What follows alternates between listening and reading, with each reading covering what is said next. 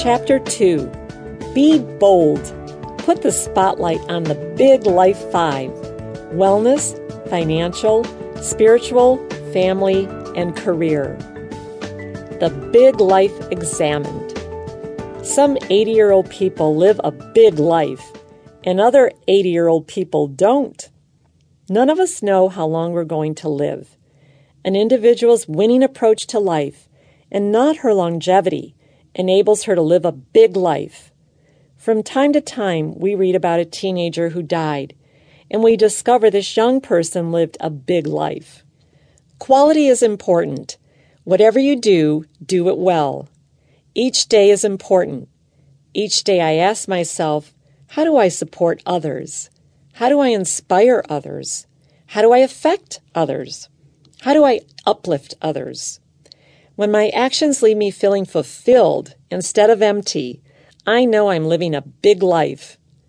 We have a great, big, beautiful world, and yet some people don't want to travel. They don't even want to go out of state. And I'm thinking, are you kidding? You should see the deserts and the mountains. You should see the oceans.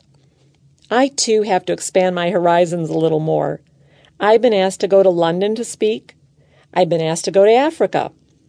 There's a speck of fear dancing around inside of people, and many resist taking in the marvels of our big, beautiful planet. It's wonderful when you travel across our country, too, because it's all different. The big life for me includes doing what is important to me and doing it well. I believe that God has blessed each of us with some talent. We're not here to just hang out. We're here for a reason. Each person has a special gift. Dave was wonderful with details and the operations side of business. Shakespeare told us that the world is a stage and we each have our roles to play. In order to embrace the big life, you must find out what makes you special. What is your unique gift that you must deliver to the world? We each have this something in our DNA. Yours is different from mine, and mine is different from my neighbor's. When you find your unique gift and leverage it, the hours of the day go by almost without notice. What you're doing is natural to you, and therefore it's easy. You're in this kind of happy zone, and you're at peace. Writing for you fills me up and buoys my big life. Envision a large and magnificent building supported by five pillars. Remove or weaken one of the pillars, and the building is less sturdy or tumbles to the ground. I have come to realize that a big life is supported by wellness, financial, spiritual, family, and career pillars. When I tend to each pillar, my big life is intact. Wellness. I was raised in an Italian family, and we love to eat. I love to eat.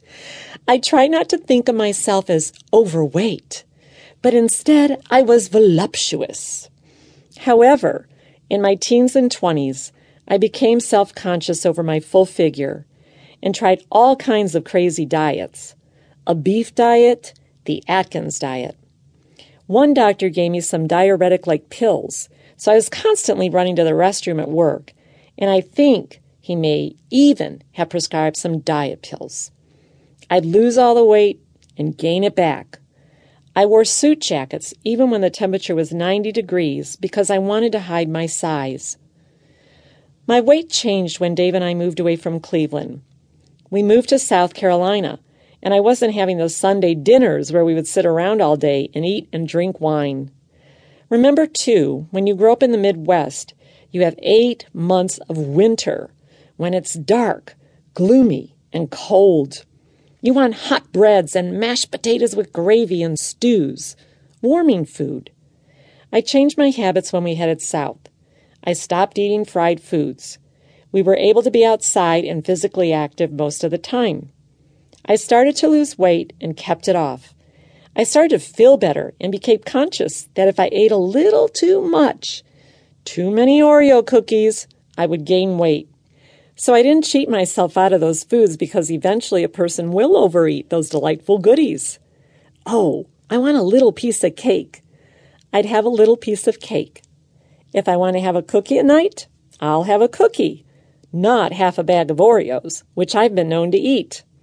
If Dave were here, he would tell you that he weighed less than I did when we got married. I would not only eat my dinner, but I would finish food on his plate. I was just a happy little Italian girl. What can I say? After I changed my habits, I felt better, had more energy, and more confidence. To this day, I'm still very cautious about what I eat.